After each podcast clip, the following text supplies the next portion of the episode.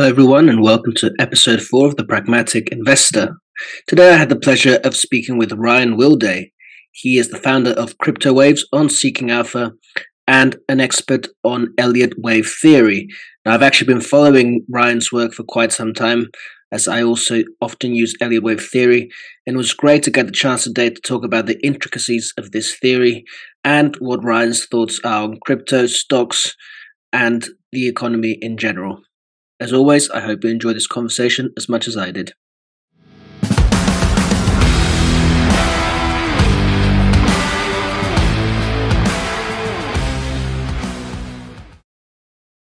All right, so I'm joined today by Ryan Wilday and the founder of Crypto Waves. Obviously, the name quite self-explanatory there. Uh, so the first two questions might be quite uh, obvious. So let's start with the crypto part of it. When did you first hear about uh, crypto or more likely Bitcoin? Oh, what is it yeah, about it that made you say, okay, this is something that I'm interested in? Yeah, I mean, I think I have to go back before crypto because it gave me kind of that gives the kind of context to why um, why I would be interested in such a thing. Um, I was uh, so I, I, had, I, have a degree in industrial design, so I was an industrial designer starting. I graduated from uh, my with my design degree in 1999, and uh, I've, been, I've been through consulting and I've had some lead positions in in various um, companies. And uh, but it was interesting because uh, I was you know I came out of school in 1999, and that's when we had the technology ray you know stock rage in the United States. A lot of people were day trading in my design office that mm-hmm. I my first first one that I worked at, and so um, from there I started a, a, deep interest in trading and. Uh, you know, from whether it be from a fundamental perspective or tech, technical analysis perspective, doesn't matter. Um, and uh, I basically failed in those first couple years, um, but I kept going, I, and I kept the learning process going. And um, fast forward to 2012, uh, I was working for Samsung, Samsung, uh, Samsung Design America, which is the, was a, one of the design offices in the United States in downtown San Francisco, and one of the guys that worked for us was a, a, a programmer from from Sweden and mm-hmm. uh, you know, he, he, just simply asked me a simple question: Have you ever looked at Bitcoin? We we're talking about trading and investing. You ever looked at Bitcoin? I'm like, what the heck is Bitcoin? And so he explained it to me, and I so I started first by looking at charts because that's where the the that's the frame of mind I was in. And honestly, the the chart was so volatile, I didn't even understand it. I was like, how could something move like that? And I made an assumption that it was a bubble. And this was just before the Mount Mount Gox um, hack. So uh, it, you know, I didn't buy any. It crashed. Came down to eventually in, in the hundreds, right, from 1200 USD down to, to, to I think it was like 130 or something like that. And I said, well, you know, you know, but I kept watching it because it was just still fascinating. And um, the first thing I did was start to mine and actually mined Litecoin as well. I bought a little mm-hmm. ASIC miner and because I was like, man, I'm scared to buy this, but uh, let's see how much it costs to mine and I don't. I probably spent about four hundred dollars on a little ASIC miner, um, which was you know doable at the time. And now we're paying like you know I, I don't buy miners with six or I'd rather trade six or seven thousand dollars for a miner. You know, um, mm-hmm. of course Bitcoin's higher too. So anyway, yeah, that was kind of the gist. And I think the lear- so it was a trading asset. Uh, I mean, I, you know, I wasn't doing a whole lot of trading back then. I was more mining, doing some selling. I think on the whole mining operation thing, I lost money. Um, I, you know, I didn't, I didn't, um, I didn't have a handle on the price action uh, at the same time, I was, you know, I think at the time my best investment was Tesla stock. I mean, I had at that time made a lot of money off Tesla stock, so I was, you know, I was trading, but I just wasn't trading crypto per se. Um, I, over time, I started to really understand the value of decentralized networks. You know, I, I was rabbit holing slowly but surely. Um, decentralized networks, you know, understanding the, the, you know monetary freedom, you know, and going on mm-hmm. and on. So I'm a lot more philosophical about Bitcoin now, even though it's also still a trading asset it also belongs in my portfolio as a as a as a long term hold as well. So I have you know sort of both portfolios. Mm-hmm. Um, uh, I uh, actually actually what got me into the trading services. Um, I was actually very interested in Ethereum because I I, made, I I sort of understood smart contracts more um, uh, more essentially like more philosophically as a mm-hmm. as a means to create a decentralized financial service and, Bitcoin at the time had no inkling of that that that opportunity or that capability. And so um, I was trade. You know, some people know Ether Delta. I made trades on Ether Delta in 2016. Um, you know, uh, you know, basically that was like the early DEX for Ethereum. I think it wasn't even that decentralized when it came down to it. But um, for people say, you know, I have no idea, but it was I was basically interacting via smart contract. So um, and I and I was asked to join Elliott Traders. Actually, uh, ElliottWaveTrader.net is actually our home site. I uh, Seeking Alpha is sort of a sister service, and I was asked to join that team, the analyst team for Elliott Wave Trader, because I was a member and I was posting um, Ethereum analysis and got a little bit of a following. And then you know, they actually a lot of the team was anti crypto, but mm-hmm. eventually they saw the interest in it, right? And like, well, you know, there's got to be a service if there's this much interest. So so um, I was asked to form that. Eventually, it swallowed my my design career and turned it into a trading career. But um, yeah, that's kind of history. And that's that. That was uh, that was 2017. So now we're going six years where I've uh, basically left the corporate life, left corporate design life. Okay, cool. So so that was a long, that was a long winded long winded uh, journey, but yeah. Well, you know, you have to get the information out there. Would it be fair to say then that uh, you saw sort of Bitcoin more as a trading vehicle first, and then kind of uh, also subscribe to it in the more fundamental sense? For for sure, yeah. I just saw it as a vehicle to short term profits. To be honest, in the beginning, I mean that's that was my mindset. Um, I mean, I you know I, even in stocks, I would have do short term trading and long term trading, and because I was work a day, often it, things would end up being long term. I didn't have really deep trading skills, but I just saw I, I understood volatility. I understood um, a little bit of technical analysis, it was hard to wrap my mind around Bitcoin from a fundamental perspective for a long time, probably at least until until the height of 2017. Even even as we were rolling into the high of 2018, 7, 2017, 18, I was still thinking of it as a capability question, and you still had Ethereum with more capabilities, quote unquote. Mm-hmm. And I didn't have the philosophical um, belief in decentralized networks and um, you know um, uh, you know, you know, censorship, issues of censorship in transactions. And so, but now I'm deep in, you know, I deep, I have that as a, you know, as I watch politics evolve in the United States, I, it just deepens my conviction around those concepts. But um, no, it was, I mean, it still is a trading uh, vehicle for me, but it, I would say the other side deepened quite a bit over the last few years. Mm-hmm. Yeah, and like you say, the those charts. I mean, there's a some some beautiful charts you can see there, and you can just see how much uh, how much potential there is in some of them as a as a trader. Right. Now, in terms of trading, uh, so how did you get started with trading? And kind of the same question: What is it that got you into uh, Elliott wave theory? Um. Oh man, this, you're going you're getting you're going way back. Um. Uh, so again, I got I got interested in trading. I mean, really as really as okay, I had this little design salary, and this was back when industrial design salaries were low, low, low. I mean, there was a kind of a design renaissance around, you know, um, uh, where design belonged in the corporate world after I got into the career, which was great for me.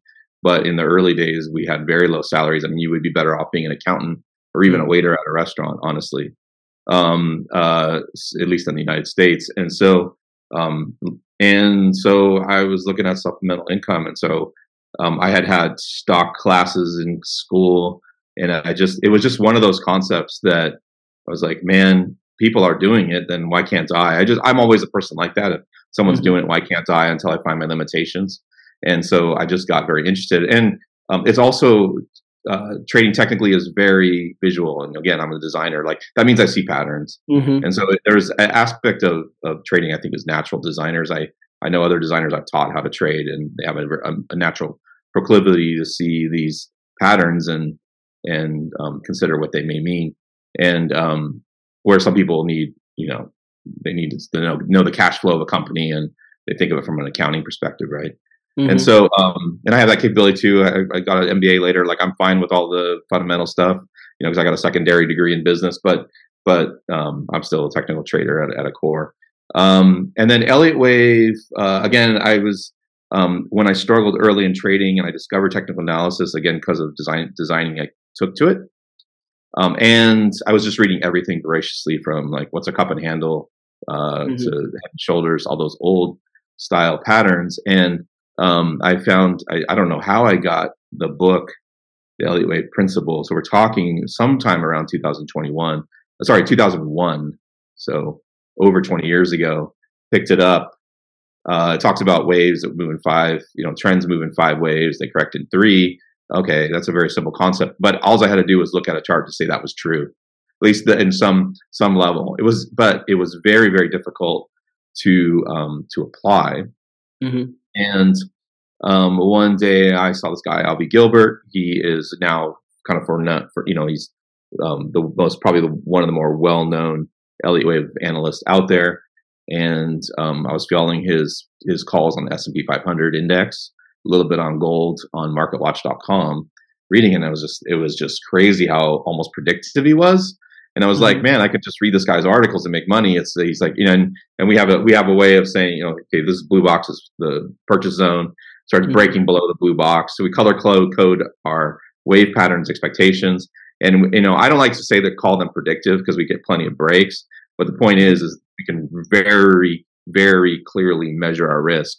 And so he was doing that on his charts. And so eventually I joined the site, ElliottWaveTrader.net. Um, you know, I was trading stocks and options and futures and all sorts of, I, I have a long history in derivative trading. Again, as a, as an industrial designer, I mean, I'm basically trading derivatives as well uh, had a certain level of experience on that. I was applying that to what he was posting as well as the rest of the team. And eventually I started learning the technique. Um, we have a, we have, um, we have tutorials. We have what we call a beginner's circle where we teach, you know, people want to learn it. We just say, go read the book, which is the same, the Elliott Wave principle, which is mm-hmm. by, by Richard, by Prechter, which is not, uh, he's not our, one of our staff members. You know, he's been around a lot longer than Avi and then okay now join beginner's circle which is a free part of the site and you know take in the tutorials and we'll get in and uh, my colleague jason gives um, gives chart assignments to people and helps them through that analysis technique but i think more importantly is how to trade it because analysis is one thing mm-hmm. people think analysis you get perfect analysis you got perfect trading that's not the case right you trading because you're dealing with probability you have to learn how to trade so that's the other thing we do as well uh, mm-hmm. so that's kind of the history i mean yeah again got into the theory learned it on the site, became went from member to staff again uh, because I was um, in a good position to start a crypto service within our within our services, and then um, yeah, it's gone gone from there. Yeah, it's pretty cool. Yeah, it's very interesting. Yeah. I've actually been uh, I've been uh, been following Avi and your own work for, for quite some time. I often uh, use Elliott wave analysis uh, as well in my own uh, my own work at, Seeking Alpha. Uh, my question would be though, um, I mean, obviously, I've I've seen Elliott Wave work quite well, like you say. Other times, maybe not so much. Like you said, there's other stuff to it. Um, I mean, obviously, the stuff you do is very purely centered on Elliott Wave. I wonder how much you uh, think about fitting other technical analysis into like Elliott Wave and combining those two, or if you like think about it as just something standalone that has to work by itself, or well, I, other indicators. I don't. I don't consider. It's interesting. It's an interesting question because I think I probably answer it different for other people. I don't think of. Uh, I think Elliott Wave is very good as a way to cover a lot of charts, especially for myself as a person running a service, and to mm-hmm. and to quickly identify risk to reward on the chart, or to quickly say this chart's trendless, and mm-hmm. there really isn't much advantage unless you've got like a range trading. I mean, I, I would say most Elliott Wave traders are trend traders versus or they trade pullbacks within trends. They're not like a range trader, which I think is a completely different skill. And if I was doing range trading, I would not use Elliott Wave if I was that was the type of trader I was. And I have I have I have members of the service that um, trade that way. And I, you know, by all means, ha- you know, you know, and, and, teach if you feel like it using the site. But um, but you know, so my point is, Elliott Wave is not the be all end all. But I also use a lot of quants. So I've I've, done, I've programmed some scripts and I use a little bit of machine learning to, um, and so I do it less on Seeking Alpha because I don't have the platform to do it so much. I've got one algo there, but I've got some quantitative algos that have been highly successful that I deployed on Elliott Wave Trader, and they have nothing to do with Elliott Wave. And it's funny because some members say like, okay, you're you're you're bearish Elliott Wave wise, um, but your algo says go long, and I just simply have my Elliott Wave account and my my my quant account, mm-hmm. and sometimes they're together and sometimes they're not. But the point is, they're a different edge, and you know mm-hmm. each of them are going to have a win ratio, right? That's unique. Uh, sometimes that might share the same trade or have the same trade without without different parameters. But um, I like having multiple edges in markets, and and I was, I'll tell you the algos do much better in choppy markets because Elliott Wave, you know, when the pattern when the when the wave patterns are not clean, then you don't really have high probability trades from that perspective. Mm-hmm. And and so a lot of a lot of people don't understand that. But when it comes down to when it comes down to a trade itself, I try to keep the inputs as small as possible. I do not believe the concept that if you throw more inputs inputs into a into a trade and they all agree, it's more probable. Mm-hmm. I think you just ha- I think you just create for yourselves uh, a lot, a way too much uh, input on a trade. Like if you're trading the MACD and, and RSI, for instance, which are the most simplest indicators anyone ever learns, right? Like you're not going to get much benefit by saying, okay, now I'm going to add ADX and I'm going to add some some uh, you know uh, I don't know vol- volume even. I, I, don't care what it is. Uh, you're not. You're only going to get um, start to get diminishing returns at some point because at some point in time you go from uh, added edge to decision crisis, which is you know you have too many inputs to actually make a decision because at any time it's just you're going to get noise, right? Mm-hmm. Decision noise. So uh, even even when I'm doing machine learning stuff, basically most of the time it has like three or four successful parameters. You know, and it's not going to be a you know I don't expect win ratios. In fact, most most of the time I trade with a 50% to 55% win rate. But the point is, my trades because they're trend based are often you know three x the risk to reward, right, or the reward mm-hmm. to the risk, right? That's that's generally how we call that skew often. So I skew my returns, but I but my win ratio I mean, it can wander. It, I can I can have a thirty percent quarter. I can have a seventy percent quarter. I have those, and quite often I land right in the middle, or you know, mean revert, or whatever you want to call it. So so so that's where my that's my suggestion to a lot of people is I've seen I've seen members. You know, I've got an algo signal, and we know the statistics of this algo. Uh, we have one algo we've had for three years, and uh, it's on GBTC, which is the the the um the crappy fund from. Mm-hmm. I mean, it's not. I should say it's crappy. It's well designed, but Problem is the the, the discount thing. Okay, mm-hmm. so since we started the algo, that the the GBTC has lost three dollars, but the algo itself has got three thirty six three dollars per share versus thirty six dollars per share positive in the algo since 2000, 2020. Okay, mm-hmm. and quite often it disagrees with Elliott Wave. Quite mm-hmm. often, uh, Elliott Wave wins. It doesn't matter; it has its own edge. We have the statistics. I don't, and, and I always tell the members like if you want to if you want to filter the result, filter your trades in that algo versus what I say in Elliott Wave, you can, but you will miss some winning trades. I guarantee mm-hmm. you. You know, it happened, and I and I had a guy did, that was doing that straight for like two months, and he said, "Okay, um, you know, I see your points because I just missed some big trades." And and again, my point is the point is you know not my algo and, and showing it off. My point is when you have too many inputs and you're trying to filter your trades too strongly, you basically just, I mean, the, people call it overfit. You just end up with an overfit that um, not robust.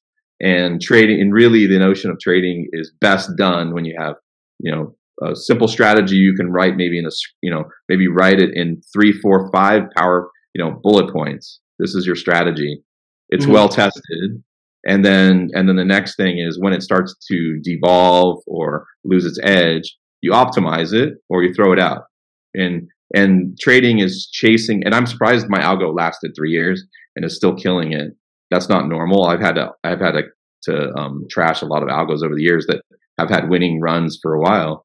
Mm-hmm. And you, you, have to, you have to you know be really honest with trading, but I mean, trading involves constantly evolving your edge. I think the interesting thing about Elliott Wave is that um, is that it works, but it works if you have the right perspective. It never has lost its edge, but it, but the edge is actually more psycho- psychological because simply we're saying that here's a level of support, and mm-hmm. if we buy and scale and position carefully, in fact, I think Elliott Wave position size is a key part of winning with Elliott Wave mm-hmm. analysis. You know, this is a general turning point, but as I tell people, you know, when I've got a turning point on my chart, uh, you need a position small until you're very close to that point where it breaks. And if mm-hmm. you position very, if you do that, and your position is not very large until you're at that breaking point, then you your stop out is, is painless. And mm-hmm. so by doing that, you produce a high skew return. You you have very you have very few losses on the stop out, and then oh, if they're working, hey, by the way, it went way up here, and and so that's that's how Elliott Wave works.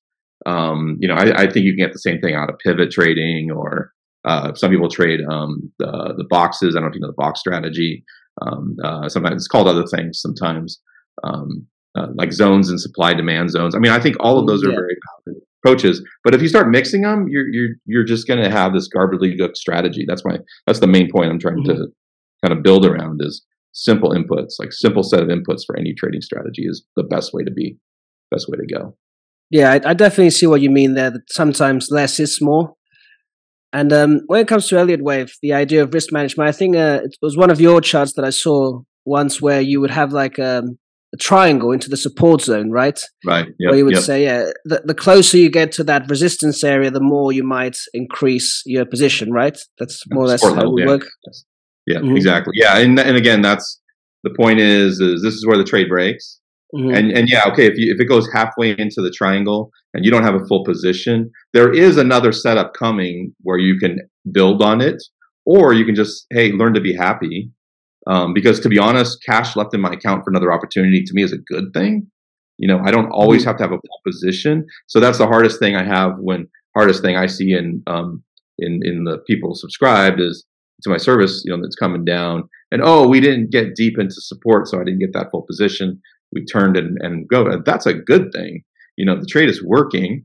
Uh, it started early. Okay, fine. Now let's see if we get another setup and pullback that gives you a tighter, tighter support level for uh, for filling the position. And if not, uh, you know, enjoy the profit because um, you know we we didn't have to deal with that psych- psychological challenge where you know, it's starting to break support, right? That's always a psychological challenge for every trader. I mean, I've been through it a million times now, so it's less so for me, but the only way you get there is going through that. And, um, and yeah, I mean, that trying, I mean, just thinking about trades that way. I mean, actually, almost any strategy, I'll say, any strategy I'm using, um, I generally have a position system like that. When the trade averts against me a little bit, then there's usually a point where, okay, this is really not working and it's, mm-hmm. uh, you know, a hard point. But um, you know, I often enter trades partially, and if the and if the trade goes against me, well, I'm just getting it cheaper. Uh, and it's again pre-planned. I'm not averaging down classically where okay, this trade's against me, I'm buying more. This trade's against me, I'm buying more. No, mm-hmm. it's pre-planned. This is the area that I'm scaling in, and then below this, it's the trade is absolutely not working, and I got to stop out completely. So, mm-hmm. um, and you know, I do that with almost, and again, even in my algos, if the algo says enter, and the next bar is down, well, that then I'll enter a little bit more. You know, that often works quite well. And I even set up an a recent algo in our service, pretty new. We'll see how it goes long term, but um, it's I actually give scale in points along with the algo signal. Just say, hey, you know, here's the stop. So that means you know you might want to take some secondary enters if it goes against us for a short period of time. You know, but there always there always is a breaking point as long as everyone realizes that. Mm-hmm. Now, uh, I wanted to change the subject a little bit because you did uh you did touch yep. on this uh, briefly. Uh, you talked about the uh, crappy grayscale Bitcoin trust, and this right. was one of the questions I had for you. Um, basically, yeah. What are, what are your thoughts on uh, GBTC? Um, a, I mean, you said well, your algo tracks it. Is that something that you you would own, um, or would you you know recommend not owning it? Uh, I you know I was an owner of it, and I still I, I was an owner for a long time. I still own it, but I've been cutting my position and mm-hmm. trying to do it gracefully. Um, I mean, I think the problem is we lost the mechanism for it to get back to par. Mm-hmm. And unless it gets turned into a, spot ETF, um, you know, it's not going to happen. And I don't think mm-hmm. that's going to happen under the current regime in the United States. So, um, especially Gary Gensler at the SEC. So, um, uh, I don't think there's a problem with its basic design. You know, I think that we've seen, I mean, know, and again, I don't know the inside halls of grayscale investments, but I think we've seen them be a good player in terms of custody and all that stuff. Never mind the Genesis issues um, and all of that. I mean, the, the Grayscale Investments itself, that subsidiary of of, um, of the company, has been good on the custody side. We haven't seen them. You know, they've been one of the largest Bitcoin holders in the world, and we haven't seen any of that Bitcoin leak, as far as we know. Um, so I, I shouldn't call it crappy by design, but but uh, I mean, what the market has done to it, the arbitrageurs um, that were you know selling the premium at the when it first came out. I mean, I I I, I thought about joining that arbitrage game of mm. of uh, you know giving you know bu- you know getting shares for my Bitcoin and then selling it for premium. I, I was always very tempted to do that, but um, yeah, I mean, we're just left with a. I mean, we're just it's like a hobbled asset. I mean, what can you say? I mean, it's I, I still trade it with my algo, uh, but those are short term trades, so they really don't count. I still hold a little in my my um, retirement accounts uh, just to try to get a graceful entry. So I trade it back and forth and make short term profits off of it um, at various points in time because I have a pretty good handle on the chart most of the time. It's got a little bit scary in 2022, but it's been pretty good this year. Again, the algo helps as well. Mm-hmm. But that, but me trading it doesn't say it's a good thing. I, I generally tell people uh, BITO, B-I-T-O is better. Uh, granted, everyone has to understand what's inside that, which is futures, not spot. That's concerning for sure. But at least we can say that, hey, this is an ass. This is an asset that's 99% correlated to Bitcoin mm-hmm. on a day-to-day basis, right? That's a lot better than saying, okay, you know, really, I mean, GBTC and GBC has a mind of its own on the market. I mean, there's a mm-hmm. relation chart wise, but yeah. it's not a one to one correlation. It's like it's got this mind of its own, and that really is that like 50% discount that's going on inside of it. Uh, which you know, basically, you can say half correlated to Bitcoin, right? Half of its uh, half of its uh, uh market price is due to Bitcoin, the other half is due to the mind of the discounters or, yeah. the discount stuff. Yeah. So I mean, during the more bullish um, times for Bitcoin, we have seen GBTC trade at a at a premium. Right. Yeah. Are you saying that you don't really believe that that premium would come back, perhaps in the future, and that you know that might be something to play? I, I, I think it's possible. We certainly saw it shrunk, but I'm not clear whether it shrunk because of market sentiment, uh, move, you know, really around GBTC, or if it's simply the SEC lost the lawsuit that Grayscale has um, waged against SEC, and it was excitement over that. I, I, think it's I think it's too early to say. Um, uh, I mean, certainly in in periods of euphoria, we saw a very high premium, right? I mean, mm-hmm. maybe at that time we get it get it back to par. I have a mm-hmm. really hard time. I mean, what didn't we get to a hundred percent premium at one point in time? Like back in 2018, I think it was nearly double the value of Bitcoin. And and someone someone's going to correct me. I mean, I just remember it being very very high, and um, and I, I think ETHE was even bigger versus Ethereum, uh, but but went into a, a faster slide. And so um, I think the mechanism for getting there is is a difficult one. Mm-hmm. I mean, you're you're asking, you really are asking retailers to move the needle of that thing back to par. Um, you know, generally, like uh, ETNs are often discount to the NAV inside. I think it's very it's very similar. I mean, I, I think you know, unless you have if you're a closed end fund and you have nobody buying the shares to arbitrage it, uh, and doing and, and then basically letting off when it when it goes to premium. I mean, really, you don't you don't have a managed nav. You don't have a mechanism for it to crawl back up. And so um, I think it's I just think it's a difficult one. You know, like I, have I've been thinking about myself: is there any way to arbitrage this so we can help it along? Because you really need arbitrage as a mechanism. Mm-hmm, you know, right. that's how things find fair value. They found fair value by by arbitrage. And I, I just don't I don't see the mechanism. I don't see the the the um the incentive to do that in the marketplace. Mm-hmm. Yes, it might be the retailers. It might be retailers getting so excited, but now you have a competitor, Bito, and you now you have other uh, trust fund competitors as well. Like uh, I can't remember the names of the funds. I don't haven't never ever traded them, but there are other other with the same design. And so now you got to spread that market that um, that money around, and and uh, I'm just not sure real t- retailers are able to do that right now. Mm-hmm. Yeah. Now, in terms of the best way of owning Bitcoin, I mean, obviously, if you're trading and stuff, you need to probably use those exchanges. But I guess you would also maybe subscribe to the idea of uh, the old uh, the old saying, "Not your keys, not your crypto." Sure. Yeah. No, for sure. I have I have dedicated Ethereum and Bitcoin holdings that are multi sig, off. You know, not not on exchanges. You know, mm-hmm. I got the keys. Um, I mean, I'm always evaluating my security. You know, it, it, for sure. And yeah, so I differentiate my trading assets versus my my long term assets, and, mm-hmm. and everything I'm trading is and in fact, I you know even more and more I'm trading CME futures because you know out of my brokerage account, and then to hedge my Bitcoin holdings, So I'm sometimes trading that way. So I'm not even touching the exchanges at all. Now, I wanted to get back into Elliott Wave because, of course, that's something that uh, I've also uh, uh, looked at a lot. Mm-hmm. And um, there's what well, I wouldn't quite call it a debate, but where do you stand on the idea of uh, using logarithmic versus arithmetic charts?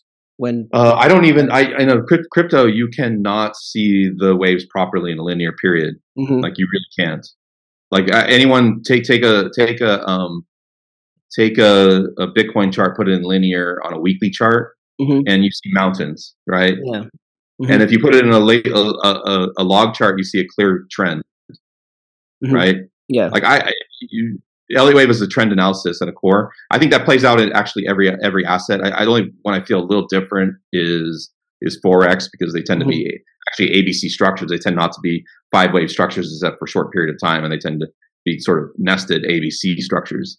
Um, so it's not even really pure Elliott wave. You get in forex most of the time. But um, but a linear chart tends to work also because the function of how important log linear is is a function of how volatile the asset is. Mm-hmm. If something, if, if a third wave ten, you know, you can have, uh, uh, you can, have, you know, in crypto, you, well, let's say take a take a, a non-volatile stock, and its third wave coming up might get you might get you thirty percent return, and then the third wave in Bitcoin, like we really get, uh, well, even just the fifth wave up to 125k, which is my target, uh, that is now what four or five x um, mm-hmm. you know, close to close to that, right? That um, if you put the if you use fibs the way we use it, you will not get a projection anywhere close to 125k. Yeah, and and the only, and the only reason we get 125k is because we use linear log fibs, but it has it has played out. Uh, it has played out for um, for years for me, and and I'll use a, a clear story. So uh, this is back when I was really trading Ethereum more than Bitcoin in 2016, and um, and I was I was a member of Elliott Wave Trader, not a not a not on staff, mm-hmm. and um, I was get I was still learning Elliott Wave at a, at a at a deep level, and I was using linear fibs, and I was we were coming off out of the so we had the DAO hack, and then Big, I don't remember what the the low was six or seven dollars in 2016. I don't remember something like that, and then it broke out at ten dollars and I used linear fibs and um, with fibs, and I and I had projected a target of I think thirty bucks or something like that. Mm-hmm. Okay, we got to thirty bucks, and I saw you. There's a lot of technical, typical technical things you see at fifth wave targets. One, mm-hmm. it didn't look like it had even finished the 3rd mm-hmm. Number two, um, it didn't have any of the technical aspects that you would expect near a top. Mm-hmm. And um, and then it, and then I had a fib target, and it kind of started to zoom past it. Mm-hmm. And then at that same time, one of our members did a really deep dive down on the very important aspects of log fibs. Like you, if you do linear fibs on the S and P 500 over the last hundred years, it won't work. At least yeah. not if you use fibs and fib targets the same way we do. Um, you can do you can use linear on a shorter time frame, but you can't do it on a hundred year chart. Mm-hmm. Um, right. the, the, the the light the, the the span. So he he went through the hundred year chart of the S and P 500 and showed the importance of log fibs and and and and the point is is that let's say you're t- looking at the 1.618 extension, it in in log it will mean the same thing on every time frame. Meaning mm-hmm. you can you can do five minute chart, ten minute chart, fifteen minute chart, and if you're using log fibs, you get similar hits of fibs at any time frame. If you're working on linear, all of a sudden on the long term chart, you got to talk 500 you know 500s extension 600 extension and it just doesn't make any sense mm-hmm. if you're trying to stick to a method to right. start to have, no you're basically apples to oranges on on your fib extensions mm-hmm. that's the main point and you, no one's going to get this on the podcast if they're not deep into elliott wave but um but you can you can apply the method by time frame so anyway my point was after that talk um i was like holy crap i take the same setup i apply it in log i don't get 30 as a target but the next big fib is 1300 and then after that is like 2000 and mm-hmm. after that is 2500 now um, i maintain that ether broke down after a c wave in mm-hmm. 2017 it did not give us a full five waves that mm-hmm. can be debatable but or you can say that um, you can even say that it's working on its fifth wave now but re- regardless and i challenge that notion too but irregardless the next key fib was 1300 right mm-hmm. where did we top and we was like 13 1400 right in 2000 in 2017, something like I don't remember exactly what it was. Mm-hmm. You know, or I think it, it went into 2018 with Bitcoin topped in 2017. I would have never been long between 30 and 1400, but I was if I had not had that realization. If I had not been on the log chart, mm-hmm. I would have. I mean, 1700 in terms of percentile gain, uh, I have never outdone in my life yet in terms mm-hmm. of a yearly gain. Right? I won't even talk about it. Uh, it was life changing 2017 was life changing. Now I, you know, I, I didn't, I, I, knew it was, I knew we had come into a top in Bitcoin. I was running the service. I had lots of coins and all these all wallets because I was secure back then. And I, I think at one point in time I lost uh, six figures over uh, 24 hours because I was just moving coins out of wallets and covering my service. So I, I, wish I could say it was, you know, I mean, it was life changing. At the same time, if I wasn't moving all those coins around, it could have been ever more life changing. but regardless, regardless, my point is because uh, I don't want everyone to think I, you know, I, I, I made myself ultra wealthy at that time. But my point is, I would have been out of Ether at 30 if I was using linear fibs. Mm-hmm. And I would have just gone home and I would say, okay, we're near a top. And then I just would have watched it zoom all the way up to four figures. Instead, I got out at 30. I saw that guy's article. I went back to my fibs. I went to log and I said, holy crap. And I went very long. so anyway. Good thing you saw that article. That yeah. changed, changed your life. Now, the reason I was asking is because I think when you do use the um, the log, um, like for example, looking at Bitcoin now, depending on how you uh, how you measure certain structures, I feel like you get uh, very bullish outcomes, which I don't, sometimes I feel like are not very realistic. You know, you get like Bitcoin going into like yeah. uh, 500k or even a million. Yep. Is that something, or you just like, well, that's it. That those are the fibs. Uh, I well, what I always tell people is those are those are the moon counts. Now, I would I would say I would say we've seen over the, since I started in 2017, we've seen Bitcoin hit all its major fibs. Yeah. So so so it, it's uh, with Bitcoin is it's harder to challenge. But I would say um, with with shit coins or altcoins, whatever you want to call it, even Ethereum, we've seen it miss those big targets. Mm-hmm. Um, uh, and I and, and, I don't chalk that up as Elliott Wave isn't working. No, because Elliott Wave also told me when they were going to miss and told me to get out, right, to cut my positions. So it works. It works as a risk management tool, whether you hit your, your targets or not, whether the support holds or not. That's just important. Like you know, I trust the supports from Elliott Wave, and when they break, that's important. I got to cut my position or get out, depending on what support we're dealing with. So, um, is Bitcoin always going to hit those fibs? You know, I really can't say, right? Like, I mean, I, I think Elliott Wave has some predictive qualities, but I've seen enough targets miss. I've seen enough, especially shit coins. You know, you think they're going to go five waves, they top in the third wave, which aka C wave, and then they mm-hmm. die, right? So, mm-hmm. uh, so the just the, you know that's okay with me because I trade those C waves. You know, I trade the C waves, and I, I, I get as much juice out of them as I can before they start to fail. Um, I mean, that's how I trade, and, I, and over the time, over over time, I've grown very realistic about what we can get out of an altcoin before mm-hmm. they die. Um, I, you know, I, even with Ethereum, I'm very realistic about my projection projections going forward in Ether. I have very bullish ones I expect 10,500 right now in the current cycle as long as 1,000 holds.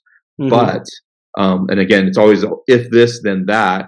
But um, I'm also realistic that because it topped, in my view, a C wave in 2018, it lo- Elliott Wave loses a little bit of its value, and it's a little bit easier to trade Ether on a shorter time frame than that major weekly chart, where Bitcoin has just hit every milestone in its week in its weekly chart, and um, you know, it takes about it takes about a break of like three thousand dollars to like say I'm not getting a million. You know, it takes a break of three thousand for me to doubt a million.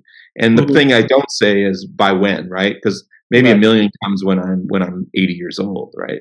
Mm-hmm. So, um, so I think I think I think the point is is that I treat I treat I treat long term counts as a roadmap mm-hmm. to help me work in and work the trade at a lower level and then you know okay that would be nice i'm not holding any altcoin out for its crazy moon targets. No i'm trading smaller time frames. I'm snapping off 3x's 5x's sometimes. I got to get out after 30% sometimes i got to get out after small loss. I'm working in smaller time frames. And then yes if it if after it does x y and z and it sets up again okay now let's talk about the next target right? It's mm-hmm. just it's just swing trade by swing trade. So just to be realistic, because I've seen way too many altcoins, especially fail. Um, and, and, again, again, Ether to me was a big failure in 2017. People may not think it that way, but from an Elliott perspective, and my perspective, depends. On, I mean, I can, I can. My colleague Jason sees the fifth wave as now. Uh, mm-hmm. I have a hard time seeing it for various reasons. Okay, that's fair. You know, I can, I can give that to him. But I, I think it should have happened in not, you know, maybe 2018 and it was just it's it's i think there's an exogenous thing that happens in crypto it's that bitcoin sucks the liquidity out right as soon as right. As soon as bitcoin tops all the liquidity starts jumping out of the market and then altcoins can't go anywhere and i, I think that's what mm-hmm. happens with altcoins they're they're great as long as bitcoin is performing um, now you know maybe one day they stand on their own but i think it'll be very few that stand on their own over time mm-hmm. right, sorry so you're saying that um, because of that failed move in 2017 where do you stand now on ethereum you see that going lower no, no, no. I, I, I, am bullish on Ethereum. I, I see it going to 10,500. I'm only saying that when you're dealing with ABCs structures, as and then again that, that can be challenged. Mm-hmm. Dealing with ABC structures, the predictive qualities of, of Elliott wave analysis reduces a bit. Mm-hmm. So I, I'm very reluctant to say after 10.5 what the target should be. I'm very much going to say, okay, let's hit 10.5, and then let's see where it retraces. Let's see where Bitcoin is. And it'd be a little bit easier to talk about scenarios in, in the ether after 10.5. Uh, and that's because of the ABC structures where Bitcoin is mostly done what I've expected uh, since to, since the top in 2018, more even more than that, the, the bottom in 2018. Except that sometimes it took a little slower. Like I would have rather seen it shoot up to 125, just like everybody else Mm-hmm. in 2021. But from an Elliott perspective, it isn't so bad to take a detour as long Mhm. as you don't break support. And it, and um, you know, and, and there are two levels of support: 16k, which it kind of tapped below it, but it's come up, and the second one was is is 3000 region. We got others below that, but so is you know, I, I and, you know the, the problem the problem is when, okay when you're on Twitter and you post the setup, and then someone says that is that didn't age well, right? Or you that one failed, Mm-hmm. and then and then they're not paying attention to you anymore and then you got there like a little bit later okay you know whether uh, the the the situation there is okay either my Elliott wave count was wrong or it's simply it put in another consolidation inside right? And it can be it can be both right? It depends. It all depends. And that person's gone right? They're not following you anymore. And that's the funny thing about uh, forecasting and uh, you know it's like you know and, and that's why i always avoid time frames because like I've said, Elliott, Elliott uh, Bitcoin has always hit its targets. But uh, if you're picking on some post I made on Twitter at some point in time when Bitcoin was moving very aggressively, that little you know smaller time frame may have turned out wrong, right? Mhm. Smaller time frames turn out wrong more often than larger time frames in most in most um, asset classes. So Right. anyway, yeah. Yeah, well, I mean, it's definitely a widespread problem nowadays. Uh, judging people on, you know, some Yeah. tweet they they made, you know, and not on the whole content of what they what Yeah. they share. Exactly. Yeah. Or or I mean I mean I think I always say my my value is in how to trade Elliott wave. I think I think that you know versus uh at least you know I usually get compliments on me teaching how to trade and use the analysis versus me being this such a brilliant Elliott wave analysis that I'm always right. Right. Mhm. Like um and I'm more imp- you know I, I the reality is most professional traders trade close to a 50% win rate uh, on a long term basis. Right Mhm. could be 55 could be 53 could be 56 uh, you know most of the time i would say you know quant trading and high frequency trading is different because they they actually gear that to win rate. But most of us are you know i'm more interested in getting close to 50 and then being three to one on on my my returns versus my risk. Mhm. so you know it's just it's just more easier to accomplish that you know? And and you can't do that if you don't take take take a stop when you need to you know and when you're wrong. So anyway yeah, I think- absolutely. I think that whole thing's funny Twitter Twitter's hilarious, yes, especially when Yeah. it comes to crypto. Yeah. Um, so now, in terms of Bitcoin, you were saying then, would it be safe to say that until that uh, sort of low that we breached recently is uh, at 16k is broken, would you would you say that the uh, bottom is in, so to speak? As long as that holds, yeah. I mean, actually, now I would say 18 because Mhm. uh, I mean, it's, it's it's the old like okay, the, you know, support needs to move up and Right. 764 retrace of the entire range. I don't think that's a perfect support, but if you take um, it's around 18 where you take the range that we've seen from that 15,500 um, a log a log 764 is around 18 roughly. Um, that's where I would get concerned that I mean, it, just probability would say once the 764 goes, that's sort of the end of the line, and generally the whole the whole position is or the whole structure is invalidated. Just generally, I mean, every once in a while you get a poke below 764. I've seen Bitcoin go to the 88 Right. but it's very it's like 99% of the time if the 764 retrace breaks then it's going to take out the low. Um, and so generally I, I look often look for a spike in reverse but if we don't get it and we start consolidating below then then i just get i get out of my positions. And and that wouldn't mean that i got out of bitcoin. It would just mean that i cut my aggressive positions. Because again uh, my you know i i was buying bitcoin down, you know, as we were going down in 2020, 22. But because I knew we were in a bear market, I was just buying. I, I tell people it's generally around like half a percent of my my free cash flow every month, right? Mhm. Like that's Right. a very safe. Like who cares? I'm just adding a bit Bitcoin as we go down. I'm not Mhm. taking any aggressive long trades. In fact, I took some shorts along the way. that's um, very different from saying, okay, I'm I'm just buying all the way down, you know, aggressively. You know, at some point in time, you're just going to run out of money. And so, I, you know, I'm, uh, you know, cash management's all key and all that. But so if we break, my point is, when we break 18k, uh, I'm not going to get out of my. I, I do have like my trading accounts are going to go to 0 mm-hmm. but I still have my long term, you know, multi sig wallet, cold wallet holding Bitcoin. That's not going anywhere. Mm-hmm. And then I will I will focus on adding to that mm-hmm. uh, those cold wallets by buying. You know, I might buy five bucks a day. I might buy a hundred bucks a day, whatever. You know, whatever my cash flow looks like. I also there's a lot of other asset class I do classes I do similar tech some mm-hmm. you know indexes uh yeah various stuff and people some people make fun of me because I got into wine investing like a few years ago and it's been very well for me so it, it's um you know there's there's a lot of asset classes that are important to me but mm-hmm. um but uh I mean the main the main thing is like cash management you know when you're in a bear market you've got to you got to slowly manage your cash as you go otherwise you're going to end up you're going to you know, the worst thing the, so the worst the biggest thing the biggest lesson I learned about trading is I called the bottom in 3000 2018, but I was not in a financial position to fully take care of it, to fully mm-hmm. make use of it. I didn't do bad. I did great, but like I've always said to myself, okay, like you know, I've, since then I've said, okay, what am I going to do in the in the bat the next bear market? How am I, how am I going to get in low? Mm-hmm. And and my conclusion was I got to be a little bit lazy and just say, okay, I'm gonna I'm gonna hold a lot of cash, but I'm gonna slowly trickle that cash as we go down. Mm-hmm. No aggressive longs, no leverage. You know, in fact, leverage may be applied to the short side to hedge what I've been accumulating. And man, I'm I'm I was really I mean, this is like the third bear market I was went through in 2022, and I was absolutely happy with my performance. Uh, you know, again, I'm not saying all my calls were perfect. I'm just saying that my trading, um, you know, the acumen of of of being really careful was uh, mm-hmm. it was just excellent. I mean, I, I, I and so when we were going up, when we came off 15.5 again, I didn't expect it to come off that, that yeah. You know, we, we reached my key support. I figure, you know, but then we started come up. I was like, well, I'm making money because I had just accumulated into mm-hmm. that low slowly but surely. Mm-hmm. Had some had more sats. So anyway. Yeah, absolutely. I mean, at the end of the day, as long as you have that conviction, you have got to uh, be able to just you know play the long game and accumulate.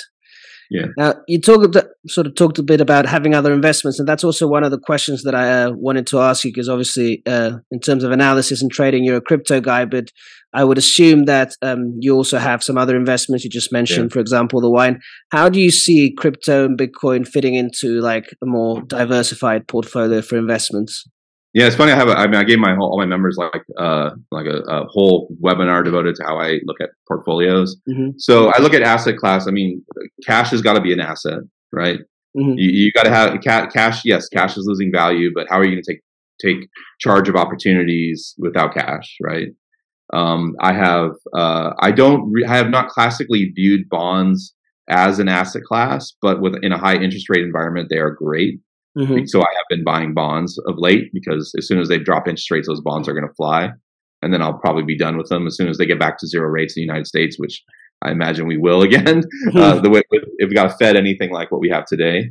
Um, mm-hmm. uh, so so now bonds is added to that. Um, like uh, general stocks. So tech index, uh, Nasdaq, and uh, and then small caps, um, the Russell 2000, as well as SPX.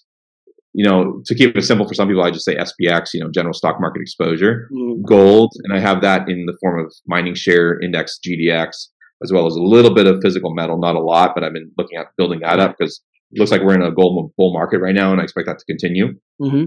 And then uh, Bitcoin naturally, and Ethereum a little bit less so, but uh, I consider Ethereum viable long term. And again, again, my value there is uh, if the crap hits the fan where our financial service is going to be, it's going to be on Ethereum right now. Maybe one day it's on Bitcoin, and there's some movements in that regard. Um, let's see. I'm trying. So and then and then there's a lot of alternate assets but I've I've grown in interest, and I'm still trying to place them again. Uh, wine and whiskey. So I've been working with an outfit in in London for um, trading whiskey. My best mm-hmm. return in 2022 was was um, Scotch uh, all housed in London. I did, I had, and I'm not talking about um, realized, unrealized gains. I did trades, and wow. um, the average is about 20% return on each trade. And you know, we're talking about an asset. There's no volatility. It's just like you know, you put you put whiskey in a barrel, and it just ages. Right. Um, and, it, and, you know, it just becomes rarer and rarer. And um, I don't, I me, to me, it's almost like a miracle asset class. But um, I'm not telling everyone to go out there and get some. But honestly, I, am having a hard time getting some now. It's like I think people are onto it right now. Uh, I've just added wine through an outfit called VinoVest in the United States. Uh, just starting it. We'll see how it goes. I've actually done a little bit of trading. Um, I have, you know, I, have been learning about wine. I mean, I've always drank wine, but I never drank fine wine, you know, investable wine. In fact, I never have today. I mean, I'm just, you know, buying, you know, drinking from a $400 bottle is not really my norm. But, um, but, uh, but I own some, and uh, they're all they're all actually housed in London as well. Um, even though it's a U.S. Um, it's a U.S. firm, it's housed in London because that's where wine trading is. Um, and those are those are you know wine and whiskey are great non-volatile assets. So like they tend to you know they get rarer as you go. Mm-hmm. I've been playing with rare you know fractional shares of even NFTs and and exotic cars, and I think those markets are interesting. I think they're a little too illiquid to to really make a return, mm-hmm. but they're also again non-volatile. So like you know the S&P 500 is going down; those those are they're going flat to up mm-hmm. um, mm-hmm. in, in, the last couple years. So just diversifying around.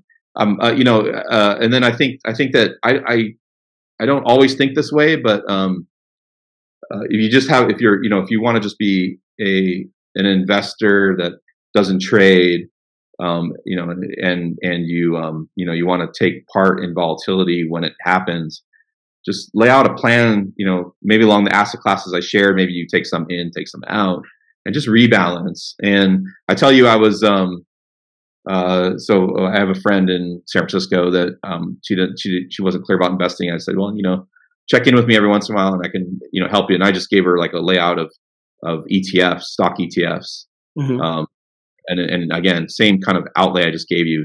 What stock exposures, big cap, small cap, and then um, just a little bit of biotech. She's young. She's quite a bit younger than me, so she has she can go a little more volatile in her mm-hmm. stock account told her to get a little bit of Bitcoin, but um, because because I was worried about her managing the security properly, told her not to go mm-hmm. crazy there, um, and, and, all of that. And man, she's done fabulous. I just said, well, you know, I she sent me your portfolio by email, and I said, well, this one's getting heavy, you know. Mm-hmm. Let's put some of that over here. And honestly, that act of you know, if you if you simply give yourself a plan, and I generally kind of have this, but I'm even bigger on this now as I get older. Is just say, okay, like I'm gonna have you know 15% gold right now oh, let's bump that up because it's a bull market in gold right now. Okay, so let's mm-hmm. take, bring that to 25. And then on top of that, you know, uh, maybe when things vary by 5% uh, to your targets, just rebalance. Um, and you can go a long way. I mean, I, that's not exactly how I trade because I see too many opportunities on a short term level and then mm-hmm. often take that income and put it into my long term. Just, you know, you know, okay, I made, I just made, you know, let's say I made $5,000 in crypto in the last couple, couple of weeks. Okay, that let's take that money. I want to keep that money. So let's put it over in wine you know, where it's not volatile and I'm and my wine exposure is like a little bit low for the rest of my portfolio. So I'll do that a little bit, but the, the complication with me is I'm using short term money and then moving it over, or sometimes I keep my short term money because I see more opportunities coming. Mm-hmm. You know, mm-hmm. that's I'm a lot more complicated, but but for a, a simple you know, just someone who doesn't really want to trade actively. I would just say for those people, if they take a crypto exposure into their portfolio, don't mess with shit coins. Like mm-hmm. if you don't watch them, they will they will screw you over. You know, mm-hmm. like altcoins cannot they can't be traded or invested in uh, unless you are watching them like a hawk. Yeah. You know, how many how many crypt how many uh, shitcoins have I owned that I I did as a investment and they're down ninety eight percent. I mean, fortunately, no big money for me because most of my money goes in Bitcoin Ether. But I have a few of mm-hmm. those. You know, uh, I mean, I, I like what they're trying to do, but Star Atlas. I have a player in the game. Okay, they've never launched the game except for a couple trial. I don't know if you know Star Atlas. It's on the Solana chain. Okay, the token I got the token at 20 cents, and now it's 0.003. Uh, you know, so I've got you know it's that, you know, it's basically a game token for play to earn, right? Like mm-hmm. I'm actually interested in the game, so I kept it, but my position is down. I mean, I think it's like a thousand dollars after after all the return I got from their staking and all that stuff. I think I'm down about a thousand dollars.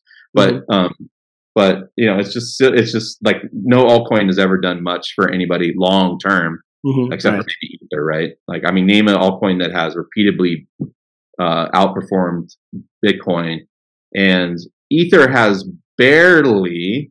It's really not. If you look at versus 2018 peak, we're not. We're only mm-hmm. close to it, right? Or did we even breach it?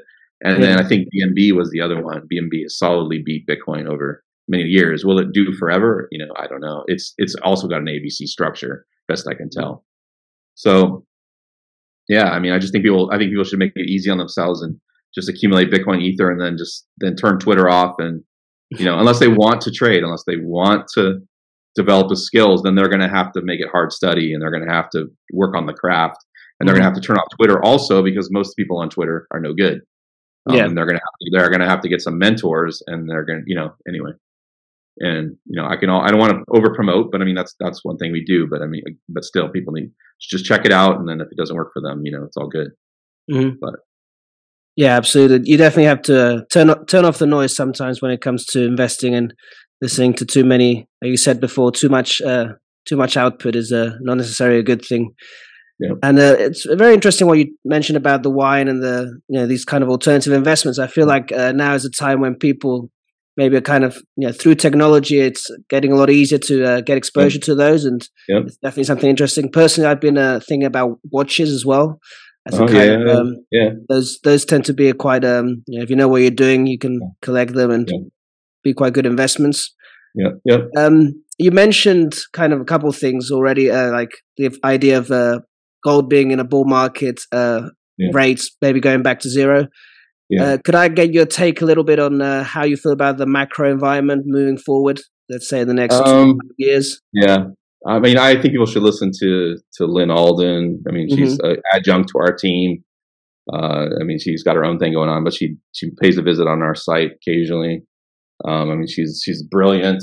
Um, yeah, let me gather my thoughts because that's not that's really not beyond my expertise. I mean, I, am going to look at charts too, so I, mean, I, do see a bond rally developing, mm-hmm. um, and I think that's the market saying, you know, I mean, if you actually look at charts of short-term Fed rates versus bonds, the longer bonds only have sort of a uh, the the the tie to short-term rates is very secular versus or cyclical versus be, you know like being sort of word for word like Fed lowers rates, long bonds, you know, go up. Like it isn't that one to one, or it might be a very brief correlate correlation. Mm-hmm. But it, the truth is, the only thing the Fed really controls is the short-term rates. Mm-hmm, yeah. So, um, so, so when you look at bonds, you have to really I, more watch watch the market. How is the market pricing bonds? Particularly, you know, for me, it's the, the chart structure. And right now, we've got a, a developing bond rally, which is going to lower rates in the. It's going to lower rate in mortgages. It's going to lower rate in um, lower rates in because the at least in the U.S. Um, the mortgage rates are tied to the ten-year bond, as I understand. Uh, mm-hmm. Uh, certainly, I've seen. i am buying a house, so I've watched mortgage rates, you know, be mm-hmm. pretty correlated to the ten-year bond. Um, uh, someone else can probably correct me. It's oh, it's actually a twenty-year bond or five-year or whatever. But um, uh, so I see that developing. So I see mortgage rates coming down. Um, it's a really interesting environment because you know I've been through the tech the the recession after the tech wreck. I mean, I remember the recession after the in, in the U.S. after the the, the Iraq War, the first one, uh, and then because um, uh, yeah, I remember that, and I was um, ending high school at the time. And then I remember the one after the next one that was big to me was the tech wreck, and I actually lost my job after the tech wreck in 2000. It took until like 2023, I think, for me to actually lose my job, and or 2022, and I got one maybe in, after six months. Um, uh, and then finally the financial crisis, which um, that allowed me to buy a house very cheap. I remember. Um, uh, and then so, I, so I'm just trying to think. Everyone is such a different character. Mm-hmm. So if you listen to people, right? Oh, we're in recession, we're in recession, but really, mm-hmm. like we haven't seen any of the characteristics of the recession that I remember where people were losing their jobs. I mean, and, and, mm-hmm. and, the job losses now, at least in the United States, are are white collar. So mm-hmm. yeah, you can see me kind of dodging predictions about macro because it's really I'm really not the person, but I find it incredibly fascinating. I think, and I think some of it, um, you know, the COVID thing. I mean, I, you know, I think some of the some of the some of the we have some interesting like we have in, we have some in, some of the inflation that the Fed is trying to fight is not monetary in nature. Mm-hmm. Um, because some of it is, you know, we go to a restaurant, it's more expensive. Well, a lot of, at least on the West Coast where I'm at, a lot mm-hmm. of the mm-hmm. restaurants are immigrants. They could be, most of them are probably from Mexico, some from Asia. And, you know, we basically during COVID cut the, cut the immigration down big time. Even still, um, mm-hmm. uh, you know, people, people, uh, yell at Biden for, um, for his immigration policy because he's just letting everyone through the border. Well, it's not really true. Mm-hmm. Um, there are a lot of people at the border trying to get through, but it's unless they're jumping the wall themselves, um, or, you know, or jumping through the gate themselves. Um, it, it's a slow process at the border, mm-hmm. and we still, have, we still have a lot of COVID era policies. And I don't remember, I don't know where we are in detail, but you can still see it. I mean, where I'm at, you can see it in the lack of construction workers. You can see it in the lack of um, of you know restaurants are always understaffed. Mm-hmm. And uh, you know, even even I mean, we experienced some of it in the medical situation because COVID burned out medical staff.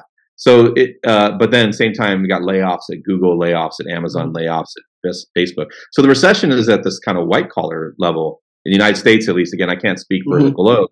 And then the, and then and then we're seeing a little more for the first time some some some wage power from from the lower level labor force. That's just a very interesting turning. I I don't think we've given back uh, the wage disparity that we've had in the United States that's been growing. In fact, I expect that continue to be a trend, mm-hmm. unfortunately, and maybe even more so as AI develops and all of that. But um, yeah, I mean, it's a weird environment, and you know, I, am purchasing this house. Well, I had to bid over, and I probably will. You know, I hope I, I don't pay for that. But I mean, when I we went there, we were um, we had we weren't even the highest bid. We just had better terms, mm-hmm. and but we had to you know up in Seattle. I mean, it had come down, but um, but we, you know, summer's coming and people are buying houses again, and that just has to do with the shortage of housing in the United States. Yeah.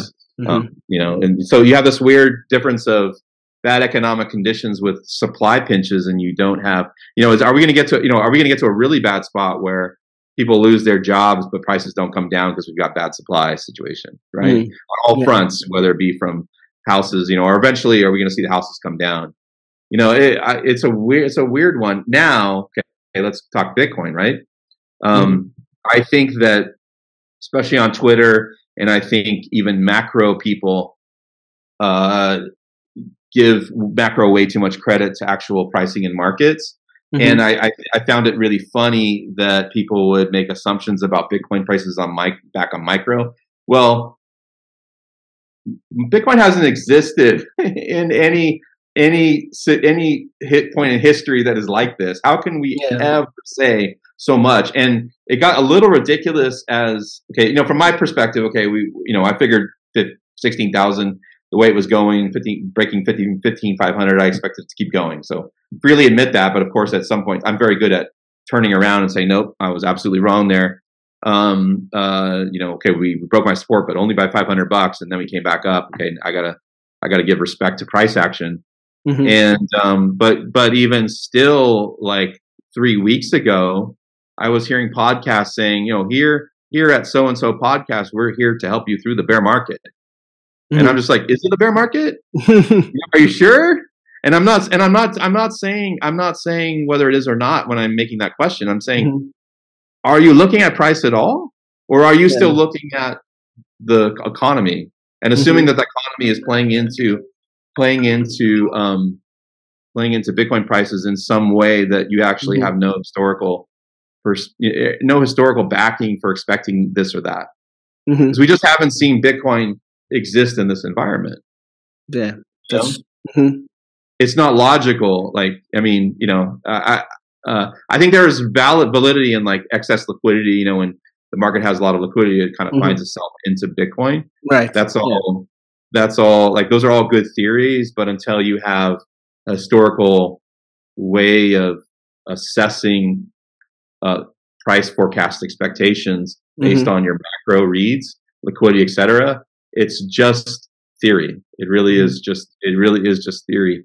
And um, you know, I mean, I've just seen it. I've seen it over and over. People are saying, okay, uh, the Fed, you know, if big, you know, if the Feds raise rates again, Bitcoin's going down. Mm-hmm. Well, they haven't stopped raising rates, but Bitcoin is up uh, almost 100 percent mm-hmm. off of the low, right? Almost. I mean, it actually did get to 100 percent, right? Or yeah, yeah, it did double yeah, in price. Yeah, yeah. Peak mm-hmm. trough. So yeah. wait, what are we talking? So what are we saying about you know the race didn't the race never came down? I mean, you know, true. I mean, there's definitely other narratives coming into play. I think, especially at the beginning of that year, one of the big macro narratives coming in at that point was uh, not about sort of the U.S. liquidity, but rather global liquidity. Sure. So I know, like the uh, Bank of China was uh, at one point did a bit of a like they you know lowered their their interbank yeah. lending rate. So there was, and if you look at the charts in theory, so the global liquidity did go up a little bit. So to an extent, there is that. There was a bit of a correlation, I would say. Yeah. And I mean, but, we have seen it before, right? I go mean, ahead, no, keep on, keep on. Yeah, go keep on. I want to. I don't want to interrupt. Like, no, you say. I mean, Bitcoin. It's not that's I mean, obviously it's a very young asset, but we did get some kind of a correlation. Obviously, there was the COVID crash, Bitcoin crash. I mean, and then obviously with all the QE and the liquidity, it went up. I mean, I think this is something that for me, as someone who does use a lot of the Elliott wave theory as well, but I always find like you have to ground a little bit on the macro as well. I know yeah. that, for example, I don't know about yourself, but Avi Gilburt is uh, very adamant always about talking about how basically the events just you know completely uncorrelated with the charts uh, guiding everything. Now, obviously, again, as someone who does use Elliott wave theory, I do find that sometimes a little bit hard to believe. Yeah, like hard to kind of uh, you know put those two together. I don't know how yeah. you feel about that. Well, it um sorry, sorry repeat because I had somebody text me. It was important. State what you said again. Like, what do you have a hard time putting together? Um, the idea that you know, kind of the the moves like in Bitcoin or stocks can be just completely unrelated to the to the events, like whether yeah. it be like something macro or maybe like uh, stock earnings. And I know that Avi Gilburt, for example, is always very adamant. He's saying, "Oh well, look, the market did said this, but actually, yeah, price went another way." But you know, there, I, I find that there are some correlations, especially you know sometimes when you look at, for example, yeah, when obviously after COVID, when we got all that stimulus, Bitcoin did go up. Was that because of excess liquidity? Well, you know, perhaps you know, there's there's an argument to that, made there. But I think the question is, can you trade that correlation? So I, you know, I made a long article around. I made a whole article for my own subscribers called "Correlating and Correl," or is it correlating and correl- was a correlation and correlating or something. I don't know. It had some other. It was another c word. It, it worked at the time. Um, and the question is not to me whether correlation exists or not. Mm-hmm. It does. Okay? okay. The question to me is whether you can use it for a trading edge. Okay. Okay. So like if you if you you know it's like again like you go go to earnings. Okay. Like earnings for stocks. Every stock investor knows that earnings is a big deal for every single stock, right? Mm-hmm. And how many times have uh, have we had uh, you know bearish earnings and chart flies, mm-hmm. or yeah. bullish earnings and the chart dumps, mm-hmm. right? And and for the life of me, no one, no talking head or person that's focused only on the event themselves has any re- any way of explaining it except making it up. Mm-hmm. I mean, I just can't. And I'm not. And it's obvious that the earnings was important because it mm-hmm. moved the market. But it, but if you had sat there and made assumptions by the earnings estimate, uh, you know, maybe someone inside the company going very, very deep could have uh, cheap. But I've even found the most silliest explanations for why this, you know, bullish earnings, you know, bullish earnings went the talked them. Oh, there was some little sentence in the CEO's thing where you know, mm. oh, that must have been what dumped the stock.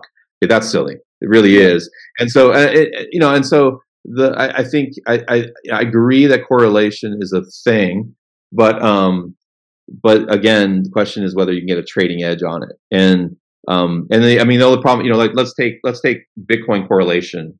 Mm-hmm. Uh, so in 2018, at least my subscribers, and I think generally on Twitter, people said it was correlated to the S and P 500. Okay. Mm-hmm. Good. And mm-hmm. then as we went into like uh, I don't remember what it was in 2019, maybe still S&P 500. And as we went into 2021, I started hearing the Nasdaq. Okay, mm-hmm. As we started to go into um, late 2021, 2022, it was the U.S. dollar index. Mm-hmm. Okay, I don't even know what people are saying in terms of correlation now. But if you're doing that, this year it's S&P 500. This year it's um, Nasdaq. This year it's the DXY. Mm-hmm. Now it's whatever, whatever it's maybe it's bank failures that are correlated to. I don't know. Mm-hmm. You don't have a strategy, right? To be honest, if that's your macro, that's not very macro because you're changing it by you're basically looking at statistics and saying what's correlated right now, and that has no predictive qualities going into the future since it's going to change anyway, right? Mm-hmm. That's my problem. That's what the problem with like. I mean, if like I mean, I, I you know I'm, I do not know if you're very well versed in the the lumber correlation to stock. So when cor- lumber comes down, it correlates to, to, it's actually a leading indicator of stock market crashes. Uh-huh. Uh, okay. uh, I think it's Michael Gayed. Michael Gayed, you can find him on Twitter. Takes the 13 week 13 week average mm-hmm. rate of change of lumber over gold, and when that when it, when the rate of change goes under zero, um, he he he at least hedges or something like that. It's mm-hmm. pretty good. It's pretty good. That's a weird correlation that has a lot of historical mm-hmm. validity. It's not perfect. It'll lose you money sometimes and all of that, but it has played out for many, many decades. My problem with any kind of Bitcoin correlation is they've proved to be very temporal. Mm-hmm. Right. And uh, and and and so uh, if it's that temporal and you and it's not solid, uh, that has a high risk of losing you a heck of a lot of money. Mm-hmm. And and so that that's that, that I mean that's basically that's basically you know and then and then again I would maintain that events often are held by the market in a way you would not no longer expect and you'd have to be able to predict when the market's going to take this or that again rate interest rate interest rates okay yeah bitcoin was coming down as interest rates are going up okay mm-hmm. yes yeah. interest rates are still going up and bitcoin right. is going up mm-hmm. right so when, when does when when was the shift between the two regimes right like when was the shift between the 2 mm-hmm. correlation and who can tell me why that shifted you know, mm-hmm. and I haven't found a satisfactory answer. Now, I don't really care. I don't really care about the answer because right.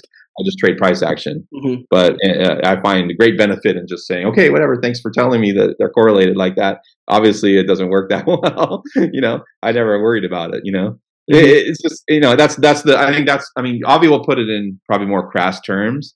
But I prefer to kind of unpack it and go, let's take it to the strategic level mm-hmm. and say, is this meaning? Is it is it useful for trading? Is it useful yeah. for making Mm-hmm. You know, that's what I care about. I, I, mean, I think when you look at Lyn Alden's work, you get a lot of like portfolio. She takes a macro mm-hmm. view, and then we'll we'll give like kind of. Uh, I don't know if she does it for free, but I've seen them where she does. This is the macro view of portfolio. Mm-hmm. This is this is the allocation. Okay, and it's meant to weather through a lot of noise, as I understand. You mm-hmm. know, and um, you know, with that allocation, that makes sense to me based on which you know that macro view but when you get down to event correlation again like interest rates very predictable i don't know when it is like pretty soon we're going to have another interest rate decision right mm-hmm. most likely it's going to be up we can go look at the fed futures um, right. fed futures determine what's going to go up uh, if you if you had if you had shorted bitcoin based on um, the last few fed's decision points you would have lost a lot of money right mm-hmm. So yeah. those are those, that's my criticism of it. Mm-hmm. that makes sense. Yeah, no, that makes a lot of sense, and I I definitely agree with what you say about it not being able to, it not being like a good trading strategy, right? Not something that yeah. you can uh, yeah. work into a framework. But to that extent, I I still I would have trouble to say, for example, well, you know, Bitcoin's going to rally even though like the U.S. recession, there's going to be a huge recession and stocks are going to plummet, but somehow Bitcoin's going to still rally. That would surprise me a lot. Yeah, I, I, just I just divorce myself from mm-hmm. anything that doesn't apply to strategy. Like if I can't form a, a strategy out of it, it's just mm-hmm. it's just out of my, you know. And no, don't get me wrong. Like I do zoom out and say, like I, I I deal. I just look at my portfolio risk at a high level and say, how exposed am I? Right. Mm-hmm. And, and and of late, especially with the rally that we have, I see my crypto exposure is a little overheated. Mm-hmm. Right? right? When I buy a house, I'm going to feel a little overheated on real estate exposure. Mm-hmm. Right? right? So I'm going to be looking to balance that. I mean, gold are going to be good options.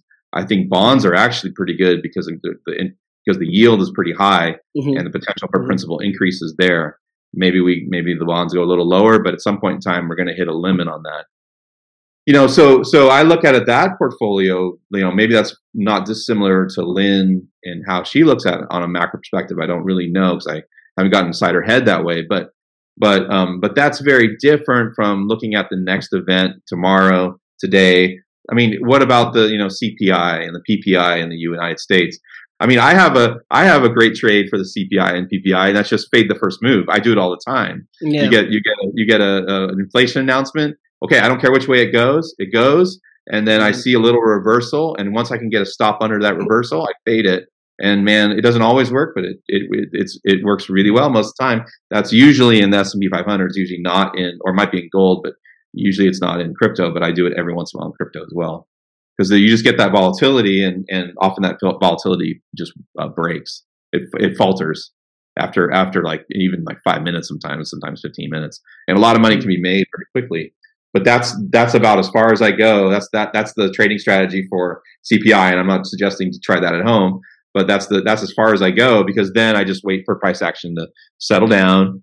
Let's figure out what trend it's going to be on. Is it going to reverse the larger trend or is it going to continue on the trend that we have, um, which right now is uh, right now we've been correcting over the last couple of weeks, but the larger trend is up mm-hmm. um, since since fifteen five hundred. And so those are the only questions I ask. And I often I often dodge the event because if one thing could be said, events are catalysts for volatility, mm-hmm. right? Yeah. I would say volatility, volatility and events is correlation is nearly one to one. At least certain events, right? Earnings, PPI, mm-hmm. CPI, um, uh, Fed funds. Okay, respect that. That that that gives me a lot of op- opportunities and options where you can mm-hmm. short volatility. I do a lot of shorting volatility in, into CPI, and then shorting vo- implied volatility, not not realized volatility, and and then and then you know even fading the first move and all that stuff. Those are those are how I use earnings. But then after the event, let's see how price action settles in and then we can start you know seeing if we need to adjust our bets or mm-hmm. for, the, for, the, swing trade or if so they are very important markers to me, but I don't have a preloaded strategy assuming this is what we're going to do. I'm always observe, wait, and see. Let's see what the market wants to do with this action, and then, and then, and then carry through. Mm-hmm. If that makes sense. Yeah, no, abs- absolutely. Yeah, I mean, I, there's always a way to retroactively kind of explain things away in that way, and then sometimes there's no uh, reason for movements. And yep, Bitcoin's yep. one. I mean, just uh, we got a, some pretty wild movements. When was it? Back on Wednesday or Thursday? We we got that big yep, rally. Yep. I don't. Yeah, and what was 29. that? I have no idea. Still, was it? Was there any? Apparently, apparently, the government was selling some Bitcoin. I I heard on Twitter. I don't know. But that that, that came out like days before. So why did it happen that day? Yeah. I, I don't know. Beats me.